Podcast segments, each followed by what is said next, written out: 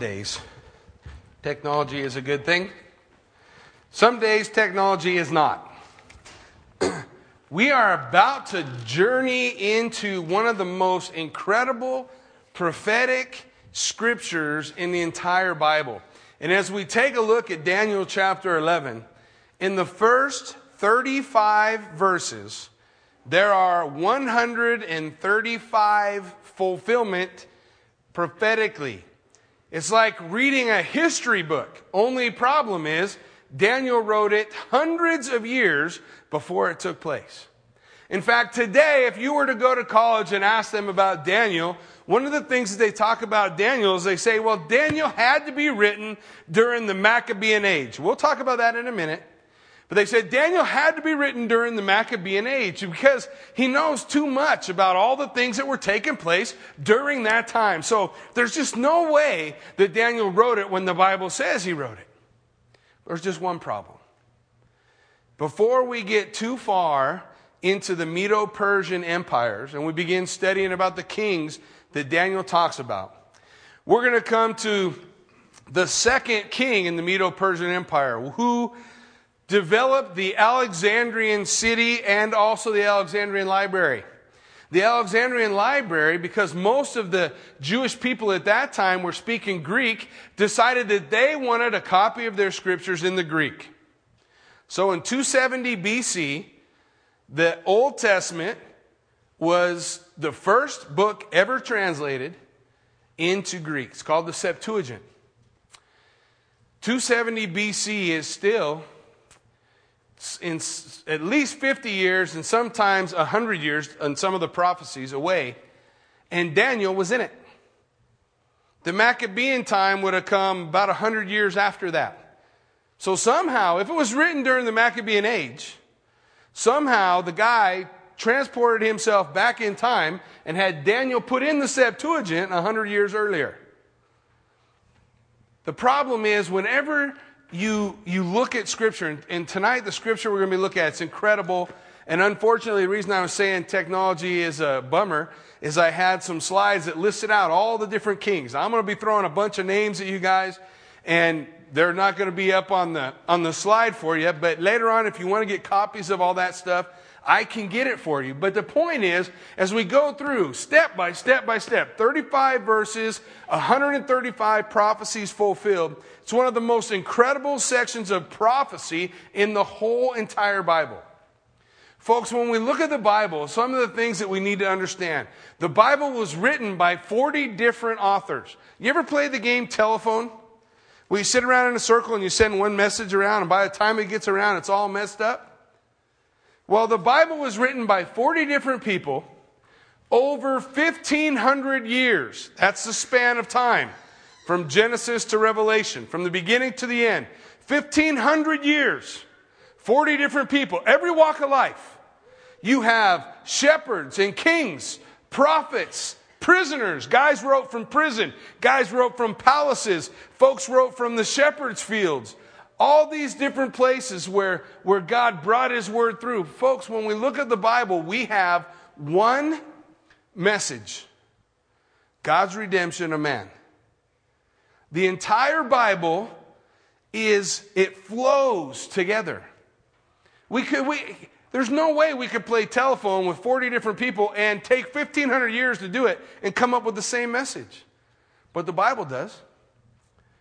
Throughout its history, mankind has tried to destroy the Bible. Voltaire, the great, uh, the great French philosopher, he said that he would drum out the Bible in his days. In his time, he would see the end of Christianity. It's so ridiculous. Now, out of Voltaire's house, they print Bibles. Because man's not going to squash God's Word. God's Word is going to be carried through. And, folks, unlike every other holy book known to mankind, the Bible is one third, 30% prophecy. And the prophecies that we're going to be reading about tonight are pretty precise. And if you were to open up a history book, you could follow right along, right with us. What Daniel laid out, what God gave to Daniel, what Daniel wrote hundreds of years before these events took place. So, as we take a look at Daniel chapter 11, remember, we're in that second part of the book of Daniel. First six books were the history, last six books are all his visions, all the prophecies, all the things that the Lord gave to him. The first six follow a chronology, the last six follow a chronology. They don't mesh together because one is his history and then he starts over again and talks about all the visions and prophecies that the Lord gave him. So as we take a look at Daniel chapter 11, that's what we're dealing with. We're not going past 35 verses. And I'm not counting all 135 prophecies either. But if you want to, hopefully it'll whet your appetite and you'll desire to go into it and see what you can find. Now, he begins in Daniel chapter 10, verse 1. In the third year of Cyrus, I'm sorry, I was reading Daniel chapter 10, we're in 11. Also, I'm sorry, also in the first year of Darius the Mede, I, even I, stood up to confirm and strengthen him. Now, first thing we have to come to, who's talking? Well, all we got to do is back up. We back up and it says that Daniel was praying for an answer and God sent an angel. You remember? And the angel told Daniel about the spiritual warfare that he'd been involved in, that he'd been withheld by the prince of Persia, that he fought with him for 21 days. And then the archangel Michael was sent to relieve him so that he could come to him and bring him the answer. A lot of people believe this angel is Gabriel. For our purpose, we'll call him Gabriel. Could have been any angel, but we're going to call him Gabriel. And so we're going to, Gabriel begins to tell him. He says in verse 20, Do you know why I came to you? Now I must return to fight the prince of Persia, and when I have gone forth, the prince of Greece will come. But I will tell you what is noted in the scripture of truth. No one upholds me against these except Michael your prince. Also, in the first year of Darius the Mede, I, even I, stood up to confirm and strengthen him. The angel is talking. When Darius the Mede, when he took over, he, he was a, a, a vassal set up by Cyrus who ran the Medo Persian Empire. Uh, Darius the first is the one who was in charge of Babylon when Daniel was cast into the lion's den. The angel says, It was me who lifted him up, who strengthened him, who guided him. It was all part of this spiritual battle that was taking place. And now I will tell you the truth. Behold, three more kings will arise in Persia, and the fourth shall be far richer than them all he begins with this prophecy. In Persia, there's going to be three more kings, and the fourth one is going to be the richest of all of them. Well, here are those three kings that took place. As those three kings begin to move forward, we have Cambyses, uh, Artaxerxes, and Darius uh, Hystaspes. Uh, I won't pretend to be able to pronounce all their names, but that's the three kings. Those three Medo uh, Persian emperors came up after Cyrus. They rose up. And then he says the fourth one is going to be richer than all of them. The fourth one, his name is Xerxes. You remember the book of Esther? When Esther goes before the king, that's the Xerxes that we're talking about. That fourth king that was richer than them all. Now look how he sets them apart.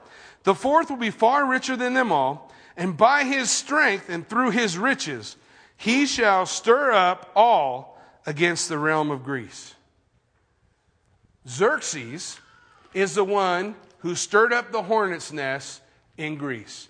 You remember the story of Thermopylae, the, the 300 Spartans that led nearly 5,000 um, Athenian warriors into the, to the, the valley of Thermopylae, if you will, this canyon that they, that they were able to fight Xerxes' hordes Xerxes, who claimed to train two million men in his army. That's Xerxes' claim.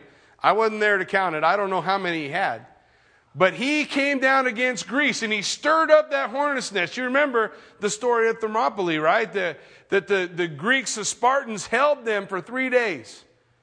They held them for three days. And then the armies, they, their back was broken. They circled around on a shepherd's path, got behind the army, the, the Spartan army at Thermopylae. And so all the Spartans, everyone, every last one, all 300 stayed and were slaughtered by Xerxes. And that stirred up the hornet's nest of Greece. Now, Xerxes is so frustrated because his, his, his naval fleet had gone through a storm and much of his navy was destroyed. He had spent three days fighting. His guys were all messed up. Their heads were all messed up. They weren't in the battle. So Xerxes is going to go home, and that whole event uh, with Esther is going to take place around that time. But it was Xerxes, richer than them all, began to build the army that's going to stir up the nest. He stirs up the people against Greece, and eventually it's going to be the cause of another ruler, another ruler that's going to come. His name is Alexander, who's going to build on that same thought, just as we did here in the United States. Remember the Alamo?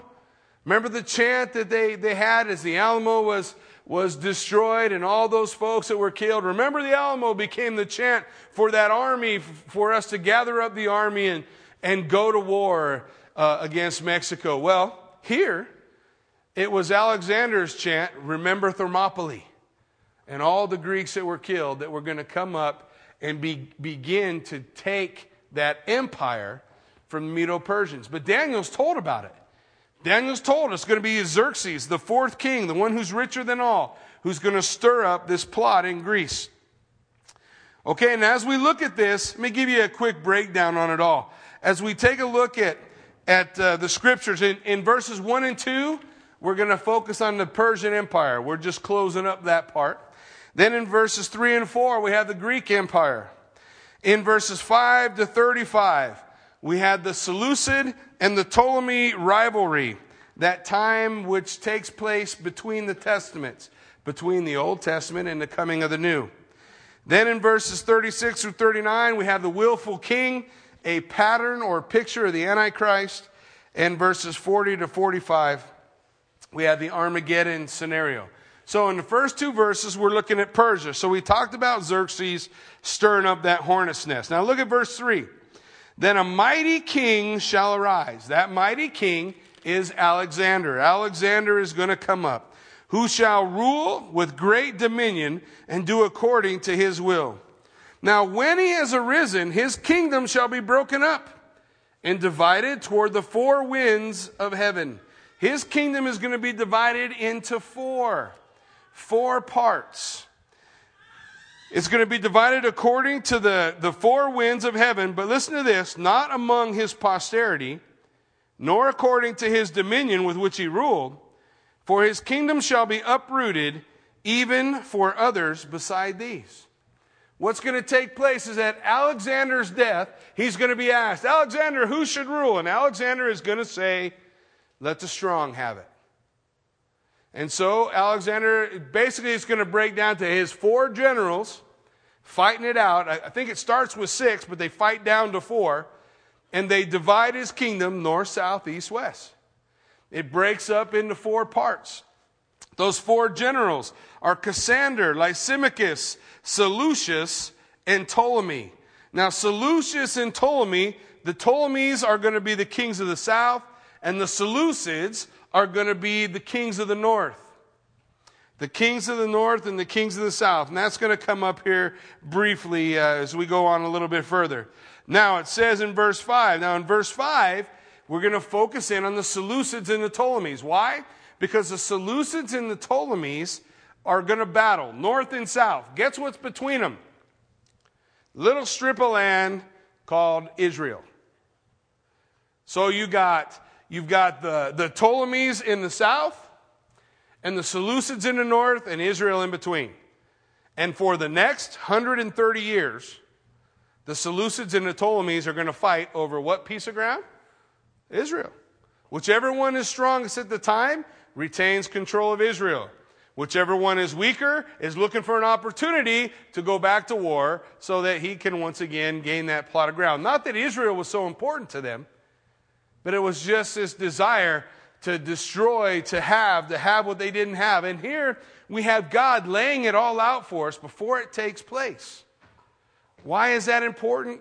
Listen, God's writing to us, we're reading this as history, but to Daniel, it was future. What does that mean for you and I? It was so perfect. It's so perfect as it goes through and lists out all the things that are going to take place. Here's what we want to gather from that. Folks, there's a lot of prophecy left in the Bible to be fulfilled.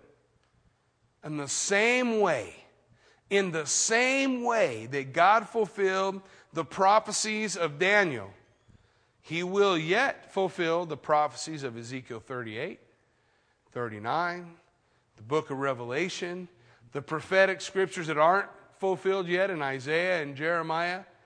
All of those will take place just like these in Daniel did. And we can hang our hat on it. We can know it's true because of these scriptures that we're going over in Daniel chapter 11, also Daniel chapter 9, and many other places in the scripture where we have fulfilled prophecy. So as we go through, now we come to, to verse 5, and we're going to deal with the Seleucid and the Ptolemy rivalry.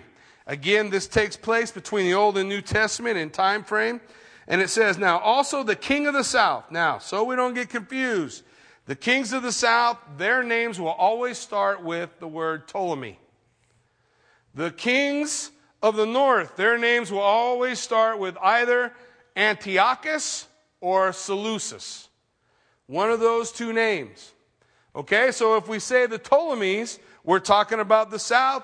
If we say the Seleucus or, or Antiochus, we're talking about the north. Now, as we look at them, it's going to get confusing because the Bible's going to go through 130 years of history and lay it all out before it happened. So let's take a look. Begins in verse 5. Now the king of the south shall become strong, as well as one of his princes, and he shall gain power over him and have dominion, and his dominion shall be a great dominion. Well, the first king of the south is Ptolemy the first. And Ptolemy the first has a prince. His name is Seleucus. Seleucus becomes the first king of the north. Seleucus Nicator. And Ptolemy the first. Now, Ptolemy the first, he, he's got Seleucus as a part of his kingdom. Seleucus has these plans, these designs. He becomes greater than Ptolemy. He becomes greater than the one through whom he came up. Now, in verse 6, it says, now, at the end of some years, they shall join forces. For the daughter of the king of the south shall go to the king of the north to make an agreement.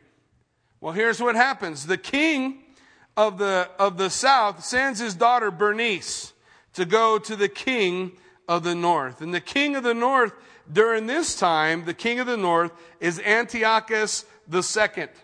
Antiochus second was the son of uh, Seleucus first. Actually, I'm sorry, Antiochus first. And he's going to have a wife. This wife that he has, her name is Laodicea. But the king, the other king, gives his daughter to make a peace, and he's going to join, he thinks he's going to join the two kingdoms. He's going to join those two kingdoms together. But look what the scripture said. He gives his daughter Bernice, and it says now to make an agreement, but she shall not retain the power of her authority, and neither he nor his authority will stand. So not only is Bernice not going to have authority, but neither is the king to whom she was given. Why? Because Laodicea, his wife, his first wife, she didn't like the whole gig. So she poisoned him. She killed him, and she set her son on the throne. She murdered Bernice. And so this whole plot that the king had to take care of, of the kingdom, it all falls away. So she did not retain the power of her authority because she was murdered, and neither did the king because he was poisoned. But she shall be given up with those who brought her, and with him who begot her, and with him who strengthened her in those times.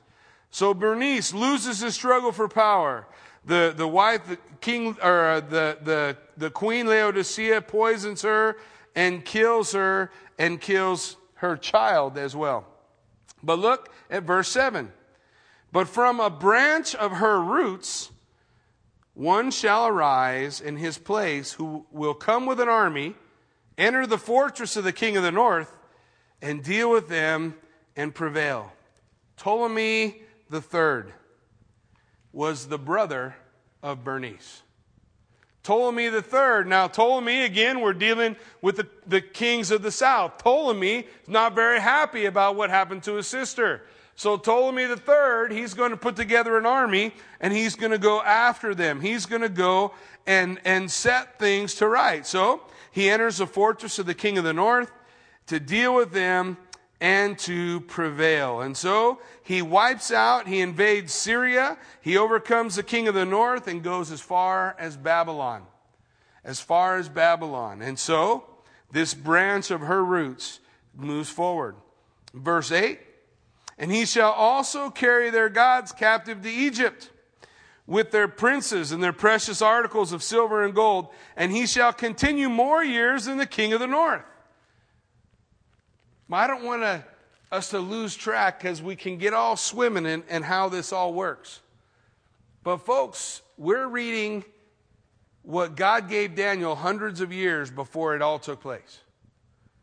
And we're answering verse by verse by verse exactly what took place in history. That's incredible. It's precise, it's perfect as we look at how it's all coming together. Don't lose sight of the fact that, that this was all future to Daniel, but it's all past to us, and we can see how it all works. Well, it says he carries the gods of Egypt. Well, he brought 25, history tells us, 2,500 idols that he brought out of, out of the area of Syria through to Babylon. He brought 25 idols back, 4,000 talents of gold, 40,000 talents of silver. And the king of the south lived four years and ruled four years longer than the king of the north. Just like the Bible said, he shall continue more years than the king of the north. Right down to, ex- I mean, it's, it's mind boggling for me as I look. Also, the king of the north shall come to the kingdom of the king of the south, but shall return to his own land. Now, Seleucus II would try to, to reclaim what, he had, what had been lost.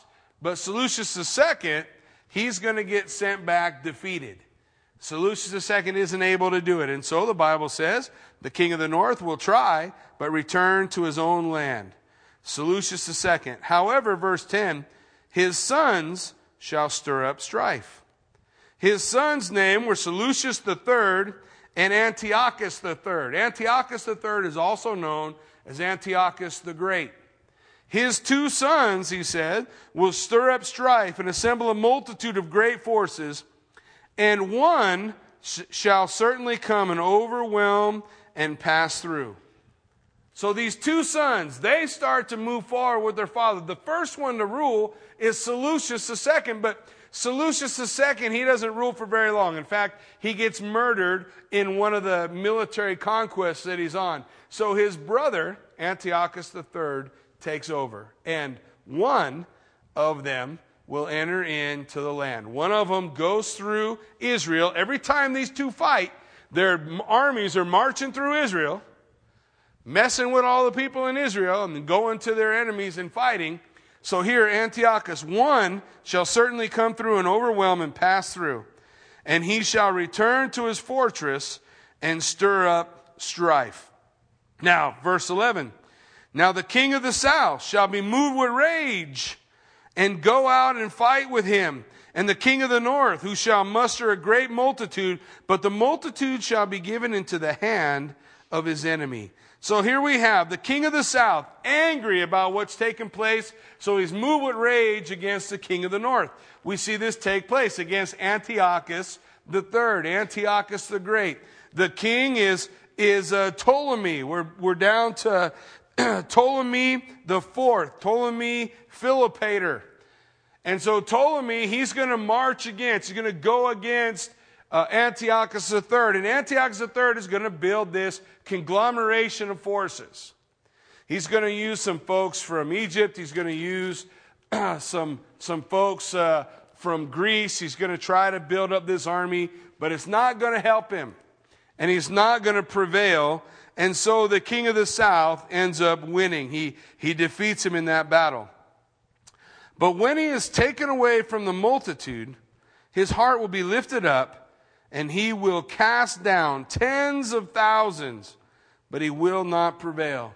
So the king of the south, he's all proud of what he's done. Ptolemy the fourth, he's all excited, but he's going to get cast down because of this pride that he has. And we're going to see Antiochus the third be able to come back in.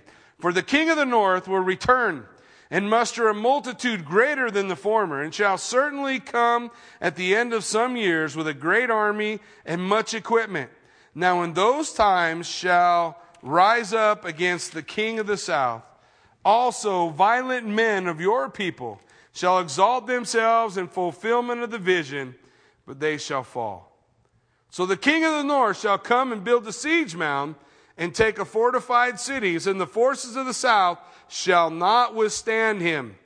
Even his choice troops shall have no strength to resist. So Antiochus III comes back in. He comes back again to defend and to, to take the land, and this time he's able to do it. And he's going to hold the land probably for, for the longest period of time of any of those other kings, Antiochus III or Antiochus the Great.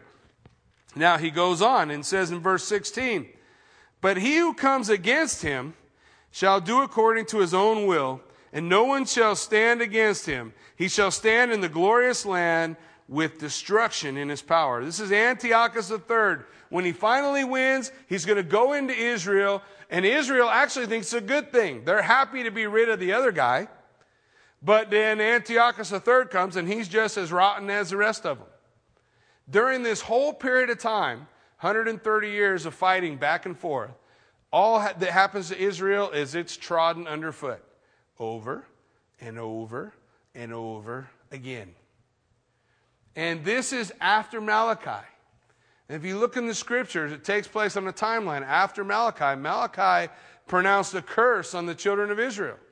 He pronounced a curse, and there's going to be from Malachi to the Gospels the silent 400 silent years. And during that 400 silent years, this 130 years takes place toward the end of that time. And so we see Israel trampled and Daniel laying out for us exactly what was going to happen and who was going to be where and how it was all going to work. Now the scripture goes on. Now he shall also set his face to enter with the strength of his whole kingdom and upright ones with him. Thus shall he do. And he shall give him the daughter of women to destroy it.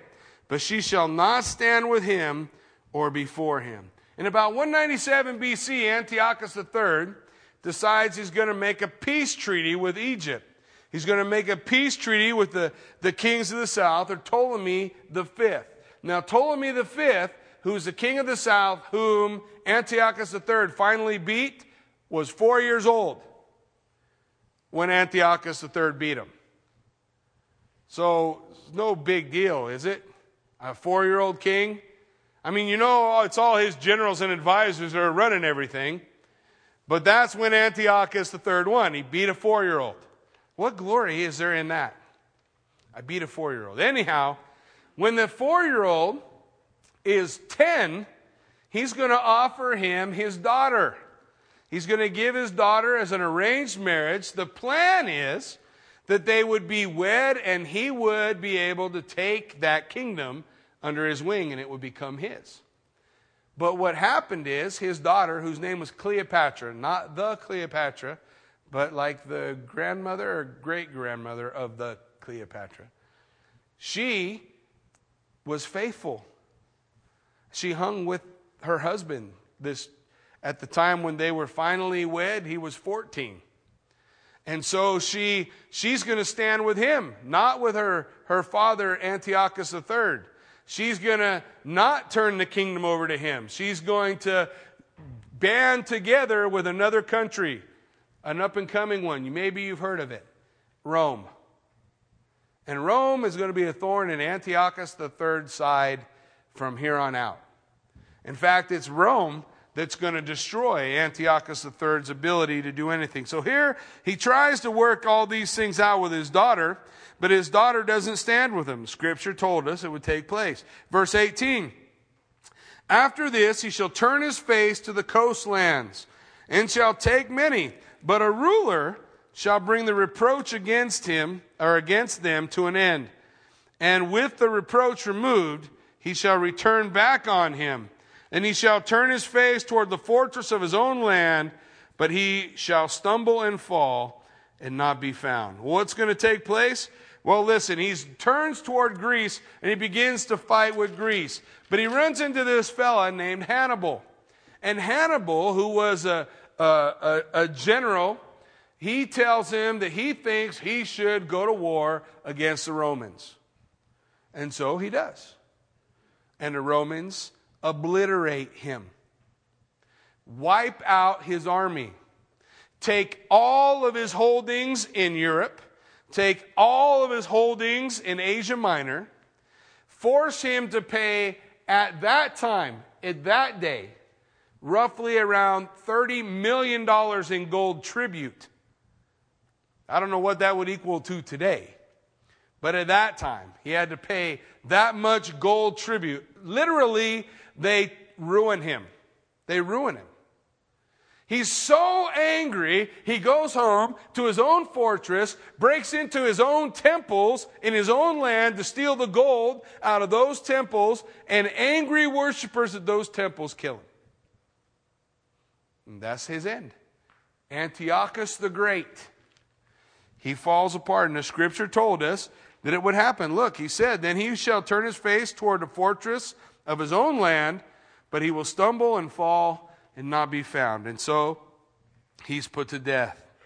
Now there shall arise in his place one who imposes taxes on the glorious kingdom. Folks, that is a precise prophecy, isn't it? The one who's going to take his place is going to establish taxes against Israel. Well, I wonder who that could be. Well, if we just scroll down in our history books, we come right to him. His name was Seleucus IV. He demands taxes from Israel. Seleucus IV, he's going to do this work. He will impose taxes on a glorious kingdom, but within a few days, he'll be destroyed, but not in anger or in battle. Well, what happens to him? Well, let's see. He, he imposes taxes on Israel, so he sends over to Israel his treasurer. His treasurer's name is, see if I can find it, uh, Heliodotus. Heliodotus, he sends over and he gathers up the taxes in Israel and he comes back and, and he's looking at all this money he's got and he's thinking, this is a pretty good deal. And this king's not that great a guy, so he poisons him. The treasurer poisons the king. The king dies. But in the meantime, there's another fellow behind the scenes trying to come into power. He is Antiochus IV. We know him as Antiochus Epiphanes, the, the pattern or picture in the scriptures of the Antichrist. He's working behind the scenes, making deals. And so this treasurer thinks he's poisoned the king and he's going to take it. But Antiochus IV steps into the throne by using intrigue he takes power. Well, look what the scripture says. And in his place shall arise a vile person, to whom they will not give the honor of royalty, but he shall come in peaceably and seize the kingdom by intrigue. Now, when we talk about Antiochus Epiphanes, and remember when we look prophetically at the scriptures, the Hebrew mindset of prophecy is to look for patterns. So we're looking for patterns. Now, when we read Revelation chapter 6, the first seal being opened, we see a man on a white horse coming with a bow in his hand, promising peace. Daniel told us in, in Daniel chapter 9, he's going to take power by intrigue. He's not going to fight. He's not going to kill nobody to take it. He's going to be using politics. And he's going to work the politics to his favor, and boom, there he is, king, just like Antiochus Epiphanes. He, would, he was not even in the line to be king. But he's going to become king. He's going to become king by intrigue. And here we see the scriptures telling us that that is exactly what he's going to do. Now, with the force of a flood, they shall be swept away from before him and be broken, and also the prince of the covenant. He made peace with the nation of Israel. And then he went into the nation of Israel for war. Now, not necessarily against them, but like I said, he passes through, tramples over them to get to his enemy. And when he does, look what it says. He will, uh, and also the prince of the covenant. There was a high priest, Onias the third, that Antiochus Epiphanes killed in order to take power. Onias the third, the high priest, didn't go along with Antiochus.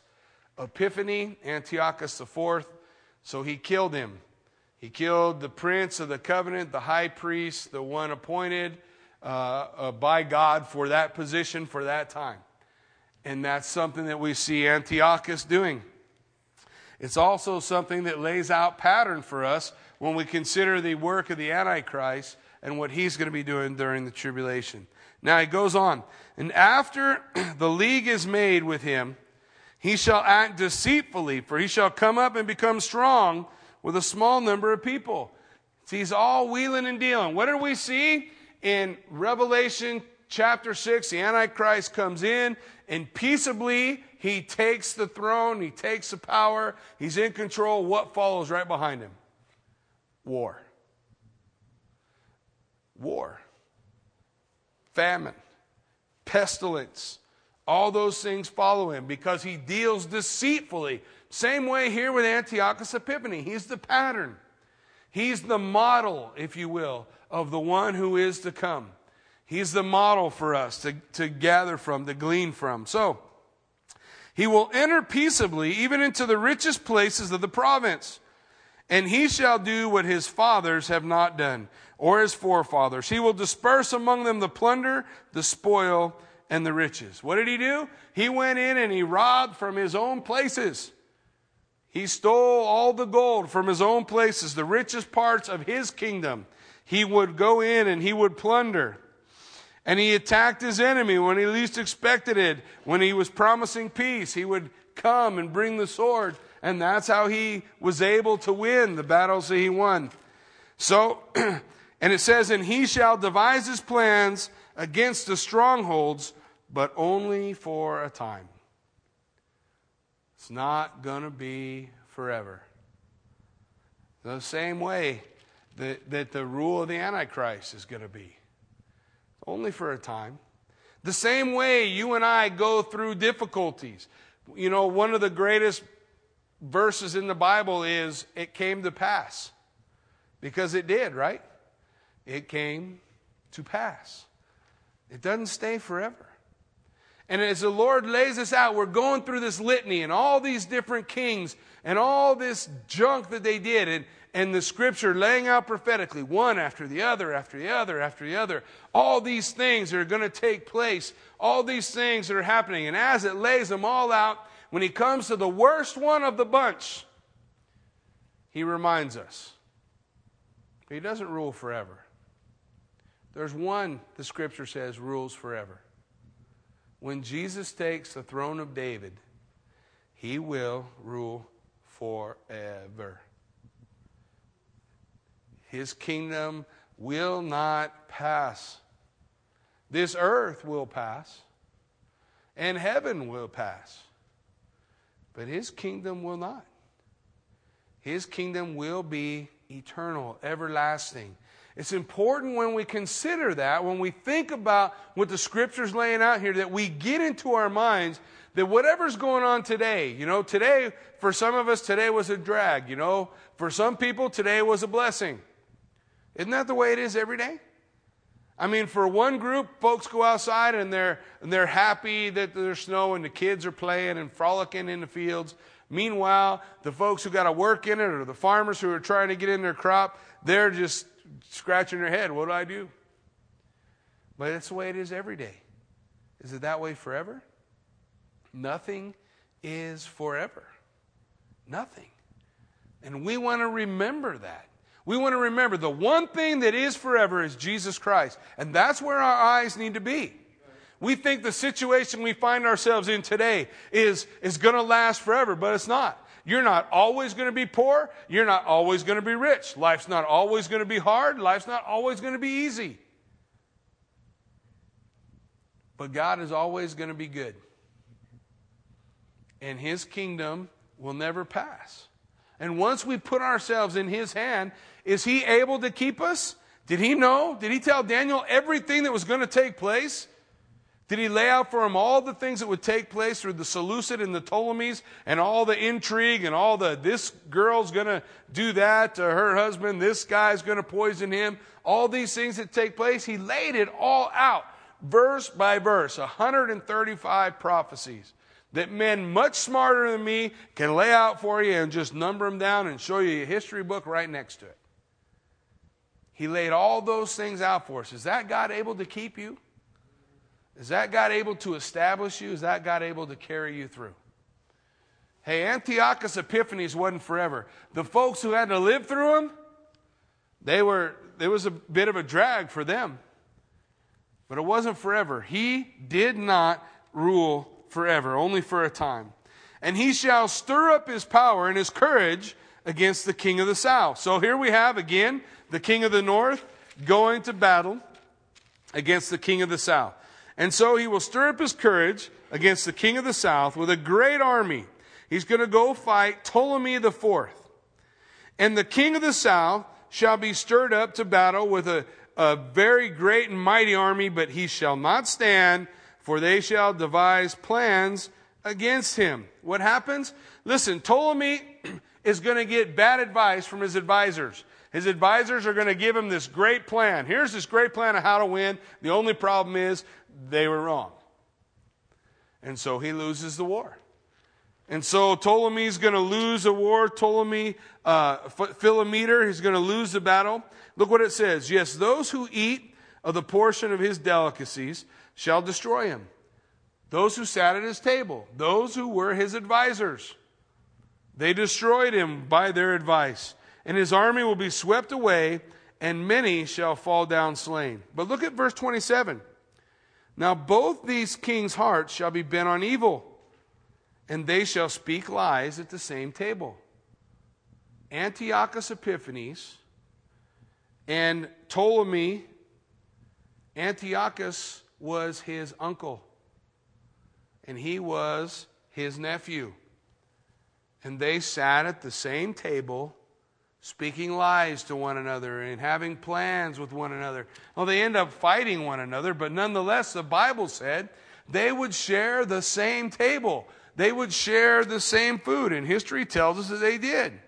But it shall not prosper, for the end will still, what's it say? Be at the appointed time. It is appointed unto man, the Bible says, once to die. There is an appointed time. And God is the one who keeps that time. No king, no ruler, no evil will last one day longer than God says. And if it is going on, if we're caught up in that time, we can trust that God is working out His plan. He's bringing forward His plan. And ultimately, in the end, it will be for our good and God's glory. That's how He works. All the way through, page to page. All the way through the scriptures, that's what He's doing. So it will end at the appointed time. Now, while returning to his land with great riches, his heart shall be moved against the holy covenant, so he shall do damage and return to his own land. So Antiochus is all excited. He won. Yee-hee. He comes walking through Israel and decides to wipe them all out. Go through, burn down their buildings, attack them as they're going through, because what? Israel is that bridge that goes from one kingdom to the other. And whatever army comes through just tramples them. Just tramples over it. And here comes Antiochus, should be happy. He won. But no, he's going to trample over them all, coming through. He's going to trample them and do damage and return to his own land. Now, at the appointed time, he shall return and go, go toward the south. Once again, he's going to go to war. Go toward the south, once again, against the Ptolemies. But it shall not be like the former or the latter. What's going to happen to him? Look, it says in verse 30 For ships from Cyprus, you might want to make a note, that's the Roman Navy. Antiochus is going to meet the Roman Navy. Ships from Cyprus shall come against him. Therefore he shall be grieved and return in rage against the holy covenant and do damage. So this time he goes once again to go to war, only he bumps into the Russian Navy. And the Russian Navy obliterates him. Now, as he's going back home, he passes through Israel again, but now he's mad. And he does damage. As he's going back through that land bridge, he's trampling over the people. But, folks, there's more to it than that. He's going to lay out for us a pattern of end time events so that we can understand and know the things that the Antichrist will do in that latter time that the scriptures are talking about. Well, look at what he does. Take a look. So he shall return and show regard for those who forsake the holy covenant. He's going to make deals to Jews who will turn their back, and he did, who turned their back on their faith and decided to come alongside and help him. And those Jews who turn their back on their faith are the ones who help him enter into the temple. Look what the scripture says. And the forces shall be mustered by him, and they shall defile the sanctuary fortress. First thing they do, they break into the temple and sacrifice a pig on the altar and throw pig's blood on everything inside the temple. They splash pig's blood on the veil. They splash pig's blood on, on all the different implements. Everything. The, the Ark of the Covenant, all of it. He threw pig's blood on it all. First thing he did. Second thing, and they shall take away the daily sacrifices. He took away Israel's ability to worship. He stopped it. No worship, no other worship only one worship. And that's the third thing that he did.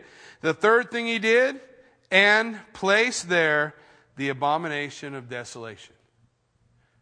Jesus said, when you see the abomination of desolation sitting in the holy place, spoken of by Daniel the prophet, run. Now it's in the book of Matthew, and he was talking to the Jews. He's telling them to run. When you see the abomination of desolation, well, that happened in the Maccabean time. That was the Maccabean. The Maccabean revolt is a revolt in Israel that kicks out Antiochus Epiphanes. That was already past. Why is Jesus talking about it like it's yet future? Because it is. Because this was a model, a picture, a painting of one who is to come. And when you see him, he's going to do the same things. Antiochus Epiphany becomes a picture of the Antichrist for us. Now, those who do wickedly against the covenant, he will corrupt with flattery.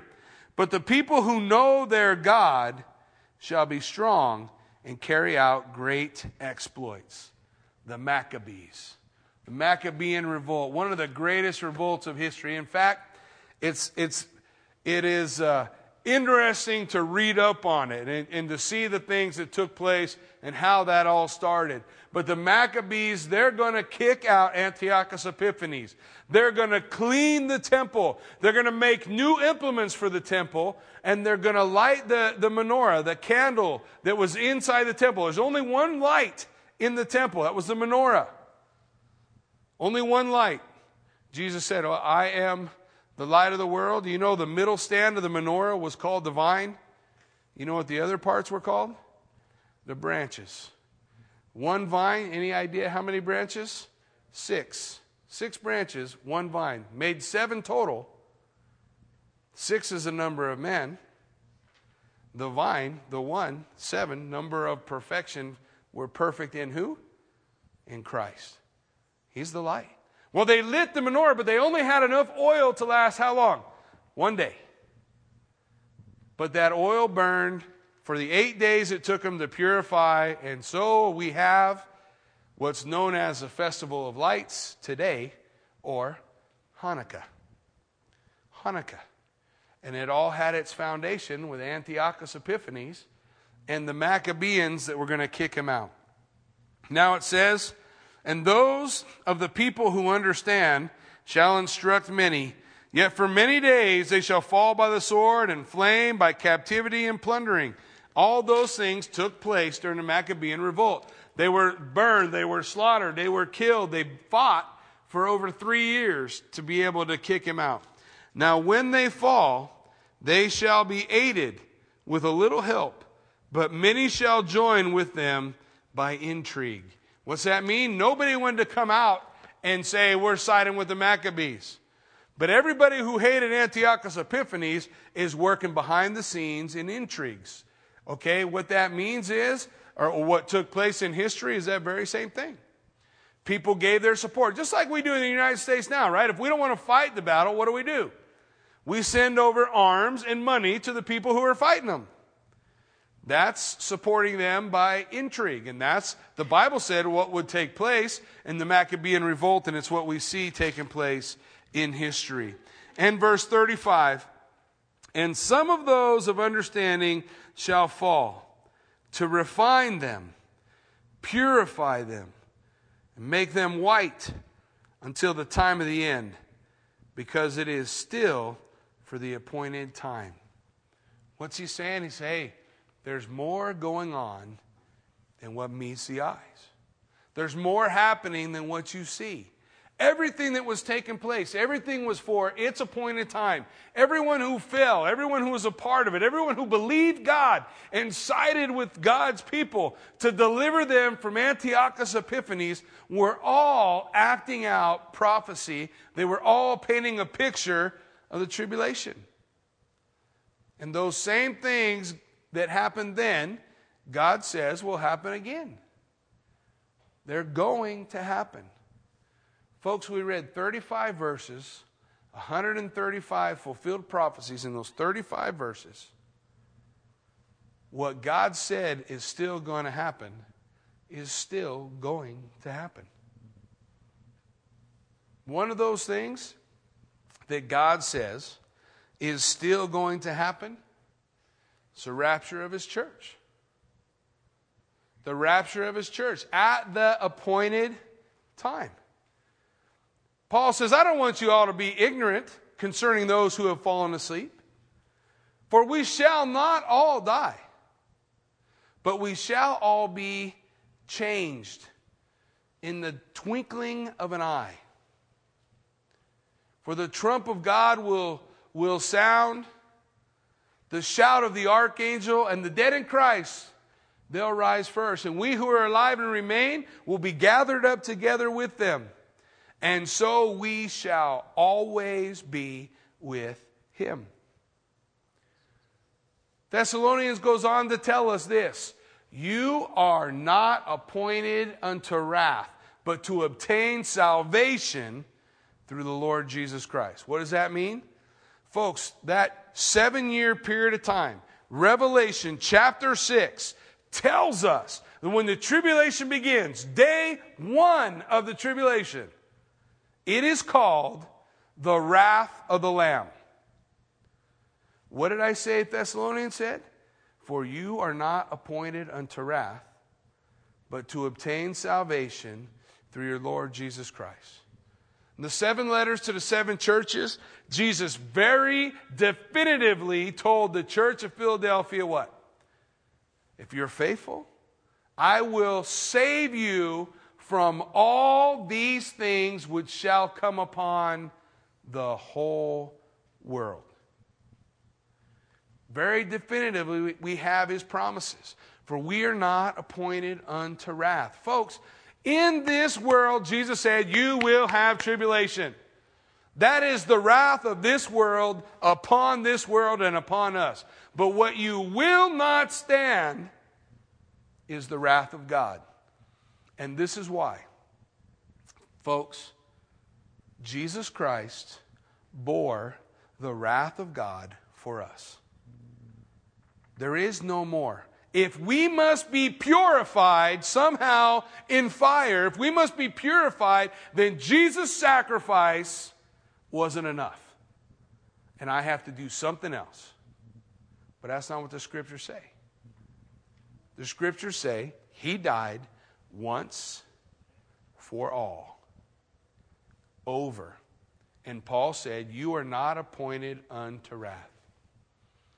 Remember, we were talking about pictures, right? Pictures in the Bible.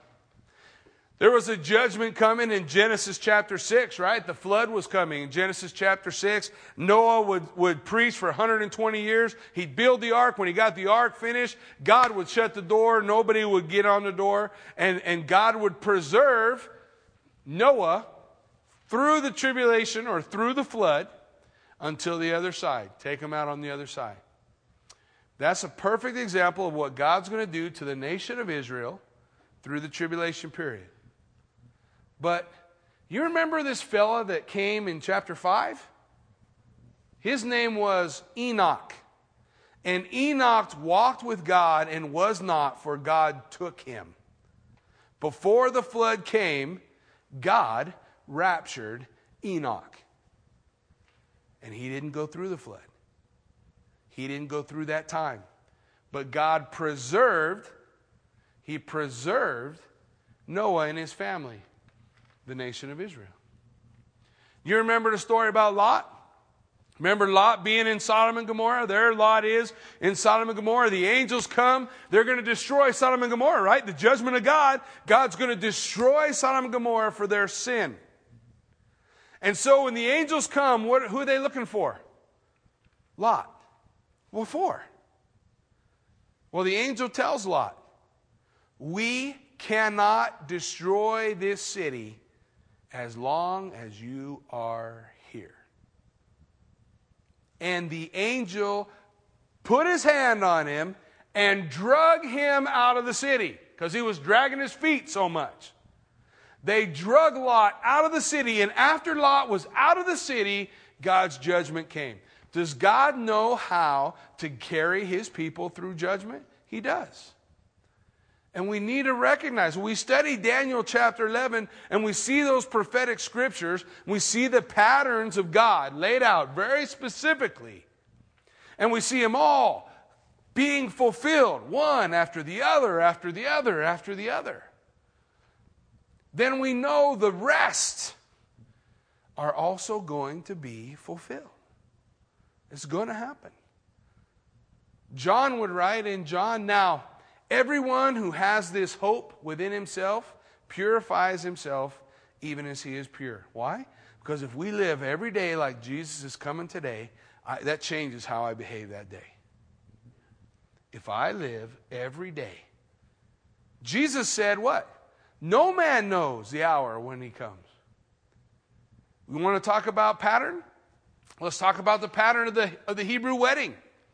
In the Hebrew wedding, the man and woman would sign a contract together, a betrothal. The moment they signed that contract, it was binding. The ceremony hadn't taken place, there was no consummation of the marriage, but it was binding the moment they signed that contract. And you know, when they signed that contract, what they would do? They would break bread together and drink wine. And then the husband would say, I'm not going to drink of the fruit of this vine again until I drink it with you in my new house. The house that I am going to prepare for you. Sound like anybody? I mean, isn't that what Jesus said? When he, when he shared the, the, the, the wine, the bread and the wine in communion with his disciples, didn't he say, I will not drink of the fruit of this vine again until I drink it with you in my Father's house? It's the picture, it's the pattern. It's all throughout Scripture and not hard to find. It's not hard to, to grasp or pull out. So then what would take place? He would go to his father's house and he would build an addition on his father's house. And he wouldn't even know when he was going for his bride. You know who knew? The father. The father would watch his son build. And when the building was finished, when the father thought it was ready, he would say, Son, go get your bride. The bride over here, she's told, be ready because you don't know when he's coming. So you got to be ready. So she get all her stuff ready. It would all be all around the room that whole time. It might be a, a whole year before he came, maybe more. But then he, this guy, he'd, he'd be building, and one day the father would come to him and say, Go get your bride. And he would go, and they'd sneak. And they always went late at night. It was fun for them. So they'd sneak, and they'd get close to the house. And then the bridal party would all sound a trumpet and they'd start hollering and, and wooting it up as they got probably a block away. They start making all this noise, and the bride, she'd wake up and she'd get all excited and she'd tell her bridesmaid, Here he come, grab the stuff, guys. And they'd get all their stuff and they'd meet him in the street. And then he would take her to his father's house. Seven days for a wedding feast. Seven days they would celebrate a wedding feast. And which time in those seven days the bride wouldn't be seen at all? Not a peep. Seven days, she's gone. Sound familiar? The Bible tells that there's going to be the, the, the feast, the bridal feast for the Lamb. The bride of the Lamb. She's going to feast for seven years in solitary confinement with who? Jesus Christ. With Him, set aside not the wrath of God poured out upon her, but rather in a place of safety with him. Why? Because he bore the wrath that was supposed to be hers. He bore it. He paid the price. He bore the stripes. He was crucified. He sets us free. All of those things in that whole bridal, in that whole marriage betrothal, the whole system that they had Every single part of it points to something that Jesus does for his bride, points to something that Jesus accomplishes for us. Revelation chapter 4 is the last time you see the church. Do you know that? The church is mentioned some, well, I don't know, 20 some times in the first three chapters, and then at the end of chapter 4, just gone. Just gone. Where did she go? She with Jesus. She with him. She's with him. That's what we're looking for. Folks, if Daniel chapter 11 is true, then all of that is true too. And that's our hope. We put our faith and trust in Jesus. We know we're going to have hard times. I'm not telling you before things get hard, you're just going to disappear and nothing hard is ever going to happen. Jesus said, In this world, what? You will have tribulation. But be of good cheer. I overcame this world. And He'll give us the strength we need for everything we face until the appointed time when the trumpet sounds and He calls us home. It's all true. Amen? Amen. Why don't you stand with me? Let's pray. Heavenly Father, Lord God, we do, we do thank you for this time. We can study the Word this time. We can open your Word and apply your Word and and allow your word to direct us and guide us and lead us. Father, I pray, Lord, that we would always be those people who are willing to allow your word to speak to us. Allow your word to define, allow your word to direct. Father, that we wouldn't have our, our eyes clouded by some other worldview, some other plan, some other issue, but God, we just want the truth. We want the truth of your word to permeate into our hearts so, Father, we thank you for the book of Daniel. We thank you for your truth ringing through on every page. We thank you for the opportunity to stand before you, Father God, and to hear, Well done, good and faithful servant, enter into your master's happiness. We thank you that one day, God, we will be in your presence and will never be out of it again. And that day has an appointed time. So, God, we just thank you. We praise you. We pray, God, that you would establish us in the truth of your word and that the truth of your word would accomplish what Jesus said it would. It will set us free.